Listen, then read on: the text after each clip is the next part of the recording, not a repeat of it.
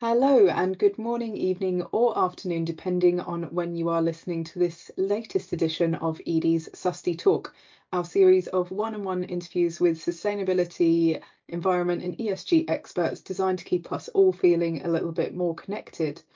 We first launched this during lockdown number one here in the UK. Um, and now, even as most of us are working sort of more hybrid, it's great to stay connected. And it's good to be catching up with a familiar face today. Um, I have Nick Brown on the line, who is the ESG director at Premier Foods. So, Nick, thank you very much for for taking the time. It's a pleasure, Sarah. Um, yeah, and as I mentioned, Nick is a long-standing friend of Edie. Um, but for for those of you who are listening and maybe aren't aware of you, Nick, it'd be great to start with an introduction to yourself um, in your own words, especially since I know that the last time you interviewed for us, you had um, yeah different job title. That's right, a different job title and working for a different organisation. So, yes, by way of personal introduction, my career in sustainability started about 13 years ago when I was working for a major soft drinks company, uh, and I was working in new product development. That was my uh, route in, um, and we were um, trying to work out how to get um, more high quality, better recycled material to use in our packaging. So I did a lot of work working with local authorities and with waste management companies and with suppliers um, to see how we could do that. And long story short, ended up building um, a bottle to bottle reprocessing plant. And then from that moved into sustainability more generally, um, working on carbon and water and community projects. Uh, basically, how businesses embed sustainability principles into their ongoing business strategies. Um, and about 18 months ago, I joined Premier Foods, are a major uh, food company here in the UK, um, who were going through a major review of their ESG program, looking at um, uh, what the big challenges were going to be in the future and, and how to prepare the business for them. Uh, and so I was delighted to to make the move, make the change. I think there's um, not many challenges we face as a society that are bigger than how we feed a growing population within the uh, constraints of the of the world's agricultural systems. So I'm delighted to be working on that. Obviously, exciting mission and exciting times. It seems like in the past couple of years, as you mentioned, that a lot of businesses are looking at that real embedding um, of sustainability into core strategy, and the ESG seems to be yeah, definitely the language that's used rather than CSR. So is was yours a new role at Premier Foods and how how does that activity sit within the business? Yeah, so it is a new role. Um, Premier Foods have been doing a lot of good work in um, in the sustainability space over the last few years, but this is a new role to um, bring all the different facets of work together um, review them in the context of a of a new strategy and um, really embed them into what we're doing as an organization. And um, as I say at the point I was joining uh, the company was very clear that it wanted to to do a review. So um, uh, we we ran a a materiality assessment talking to lots of stakeholders about um, what the biggest challenges were going to be and, and what a company like ours um, should be doing about it. And um, a lot of that didn't come as a surprise, but um, really helped with the nuance and the richness of the understanding. Um, and unsurprisingly, some of the biggest issues that uh, that came out um, as a as a food company, we've clearly got a major role we can play in helping people transition to more nutritious and importantly to more sustainable diets. Um, so how can we help people um, with healthier diets and with more more plant-based diets? Clearly, in the food industry as well, we have a, a major agricultural value chain. Um, so how do we work with our value chain to really tackle the challenges of climate change, um, biodiversity loss, um, and um, help manage those in a more resilient way as we all come to terms with some of the changes of climate change. And then importantly, um, the food industry's got to change and evolve with new skills, with new capabilities, with new ways of interacting with communities and with uh, uh, with shoppers. And so the third part of our work is about how do we prepare the industry for that future? How do we make sure the right people want to come into the food and drink industry, that they've got the right skills, the right background, and that we help them with skills development and we'll help our communities to thrive. Got it. And yeah, I did take a look through that new plan that you mentioned, um, Enriching Life, published, I'm told, just over a year ago. Um, and now I know you, you won't be able to see this at home, but in a nice glossy uh, diagram behind Nick's head. Um, so this is a new business plan with ESG um, embedded. And for those of us working on environmental sustainability, there's a lot of big and bold stuff in in there about some of the topics that um, that you've mentioned, Nick. One of them being yeah commitment to set science-based targets, joining business ambition for 1.5 um, degrees, and working towards a net zero and resilient um, future. So it would be great to hear what you've been up to in terms of yeah emissions and climate at the business so far? So I'm a great believer in the science-based targets program. I think um, you have to you have to set targets that are aligned to um, what we need to do as a society, um, and I'm I really value what the science-based targets initiative does in helping you to drive progress and cascade it through your through your supply chain, through your value chain. So um, we were very clear right from the beginning that we wanted to um, set science-based targets, and as uh, as you say, our route into that was through the business ambition for for one and a half degrees. So um, we've set net zero targets for our own operations for 2040, and then for our wider um, value chain by 2050. Um, and we've set um, science-based targets for the progress that we want to make um, over the uh, by 2030. And if you look at what they what that means for us, uh, our scope one, we use quite a lot of heat in um, in our manufacturing processes, so cooking and baking processes. Um, so there's a lot in there in the short term about how we do that in the most efficient way, um, and then looking a little bit further forward, um, what investments can we make in new technology that will help um, help with that.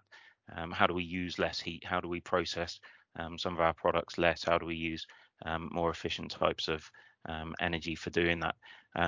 Scope two is is like many organisations, a lot to do with how you source your electricity. So we've done a lot to uh, source renewable uh, electricity up to now, and we're looking at how we bring some more of that onto uh, onto our sites as as well.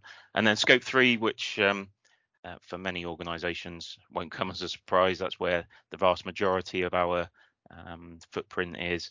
Um, that's about working with our uh, our suppliers. Um, and we, when we've done the mapping, when we've had the conversations with our suppliers, it's clear that many of our biggest suppliers are already well on this journey. Um, and it's why aligning to something like the Science Based Targets Initiative is so useful because it moves the conversation on very quickly from what target should we set and why to we know what the target is, how do we collaborate to do it? So, um, really rich conversations going on um, across our supplier base um, on exactly uh, what the plans are that they've got um, and where can we uh, where can we intervene to support because the because of the really broad range of products that we make. We've got a really broad range of ingredients and commodities uh, and a lot of suppliers. And um, the approach in one area um, won't make sense in others. So um, we're being really specific on um, uh, working with individual suppliers on on what what they're doing. Um, and in some areas, the the science is quite clear and what we need to do is is quite clear and it's about collaborating on how we can scale it in others. Um, it's not quite so clear and we need to collaborate earlier in the uh, in the process for understanding um, what's really going to make a difference. How do we prove that um, before we go on to then scale it?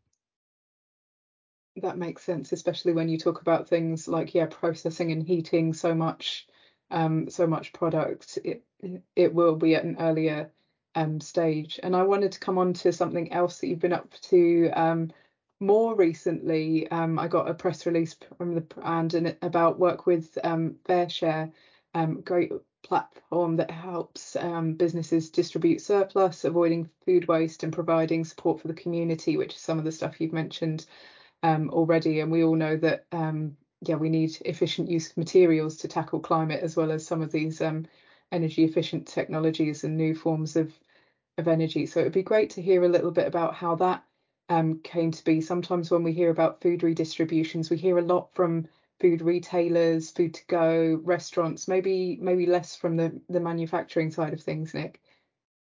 Yeah, so I'm really proud of what we've done with FareShare. So for people that don't know, FareShare is a UK charity that have got um, twin goals really. One is um, fighting hunger, uh, and the second is is tackling food waste. And everyone can support in the in the fight against hunger uh, as food manufacturers. Um, we have a a role that we can really play in tackling food waste as well. And sadly, food waste happens all along the food value chain um, from our suppliers, um, what happens in our operations, and um, also what happens with with um, shoppers in people's homes. And and we want to tackle it all along that chain really. And the partnership with FareShare is a really important part of that. So um, first thing to say about that partnership with FareShare is that um, it's a five-year partnership now, having worked in sustainability, as I say, for um, for 13, 14 years or so. It's the first time in my career that um, I've been involved in a partnership that's that's for that long, five years. And what that allows you to do is it, it does allow you to think more creatively, slightly more long term, um, and build a um, build a program of work as opposed to what can we land in a year or or two. Uh, and that's been really rich for us. Um, so it's helping helping us at lots of different levels. The the first one uh, part of that is um, that we've set a target that we want to donate a million meals a year to those um, suffering from food insecurity. And as a company that makes um, nutritious, uh, good value for money food, that that seems absolutely the right thing to do. But we also understand that there's a lot of work, FareShare, a lot of support FareShare need on on making that process work. Um, and we also want our colleagues to better understand the issues um, of food insecurity. So we're supporting it with a volunteering program as well. Um, so more of our volunteers can can get out. Um, another the third part of the partnership is um, the excellent work that um, FareShare do in supporting companies to to drive down their food waste. So um, we've aligned our targets to the Champions 12.3 program, which is about halving food waste by 2030. And we want to do that in our operations, but also with our suppliers. So we're doing waste walks with the share team around our sites, um, introducing them to our suppliers to um, to to see where there are opportunities um, to reduce food waste. The, the the fourth area, and I think one that's really important, is we've got great brands in our portfolio. We've got a real opportunity to help raise awareness of the issue of food insecurity, what organisations and charities like FareShare um, can do about it, and also to help raise raise funds. Um, so, uh, in one of the major retailers in the UK at the moment, um, we've got a program called Win a Dinner, Give a Dinner, which is a uh, an on-pack promotion where shoppers can can win a uh, win a meal, but also for every um, prize claimed, we'll also make a donation to FareShare, and that should help raise awareness of the issue. It should rate, help raise awareness of FareShare as an organisation, um, and it will put some some much needed funds and support into into FareShare as well. Um, and we understand just how important um, food waste in people's homes is. Um, it's still a, a, massive part of um, the food waste that that we see as a society, and um, we've got lots of products in our portfolio that should be able to help people to reduce food waste in their home. Um, so something we launched a little bit earlier this year um, is called a fresh take on food waste. We worked with um, Love Food Hate Waste program from WRAP um, to look at what some of the food stuffs were that are, are typically um, most wasted in people's homes. And we've put together a website um, that shoppers can go to and have a look at what leftovers they might have at the end of the week and look at um, meal suggestions, recipe ideas um, of what they can do with that. And um, we've got lots of cooking sauces and flavorings and seasonings and things like that to to help them do that. So um, th- that partnership with FareShare is a really important one for helping us to understand the issues better and understand um, what we can do and, and really to lean in. That all makes sense. And it's unfortunate that this is an issue that we all probably are a little bit more aware of and seeing so much more around. So it's really timely start to that five year partnership um, as as well. Um, just for the last few minutes that I have you for, Nick, I did want to zoom back out looking at a strategy level at some of the stuff that's been going on. We've talked about some of the great implementation that's been going um, on. But something I found interesting looking at the strategy that you've been leading up is looking at alignment with the UN SDGs um, as as well as super useful tool for ESG strategizing. Um, and you've mentioned some work on one of those really important goals about food systems um, and hunger. Um, but it'd be great to hear about yeah how you deliver a, an SDG aligned um, strategy really beyond beyond one one goal. This is something we see a lot of people um, working on and, and, and grappling with. So we used the sustainable de- development goals when we were developing the strategy when we were carrying out our materiality assessment it was a really good tool for practitioners to to make sure you're taking the broad context of of these issues um, help you to make the connections between these issues and um, unsurprisingly uh, you've mentioned a couple of them um, good food uh, uh good health and well-being zero hunger um, sustainable development goal 12.3 around food waste are all really important ones. Um, climate action and life on land as well. One of the things it helped us to do though was make more connections. So um, it really helped us to pull in things like education, reducing inequalities, decent work to help us make the connections between what we were doing on inclusivity and diversity uh, and on our skills development programs and show that they're actually a key part of our enriching life plan, our overall um, sustainability and ESG goals. And I think I've been told that there's a link to 10 um, out of 17. We sometimes get asked what's an appropriate amount of goals, which ones um, should we pick? So I don't know if you have any advice on people that are maybe on that same journey that you were um, nearer the start of your role, Nick. Yes, we. I, I was never trying to tick as many as possible because I think one of the reasons for developing a strategy is, is, to really make sure you're focusing on the things that are most important, the things that um, you can actually have the biggest impact. Um, so I, I don't know that there's a right a right number, um, but uh, as I say, we used it to uh, align our goals on the things that we knew were really important, and also to try and make sure we were taking the broader perspective to to catch any connections that we might have been missing before. Another thing that it helped us to do is is make sure that when we launched that, uh, when we set our targets, that we were linking them to other programs, other roadmaps that are out there, and coming up with clear um, markers of success along the way, so that we can be clear on the progress that we're making.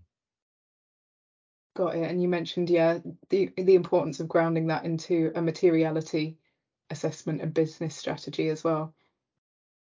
Absolutely, and um, it's one of the things that um, I think I've been able to do quite well with the support of the team here at Premier Foods is is really embed some of these targets into all of the objectives around the business and around the the business strategy as well. And um, our enriching life plan, um, they are 2030 targets, mm-hmm. um, so they're deliberately um, close enough that we know we need to take action now, but far enough away that we can set a, a proper program of work to deliver.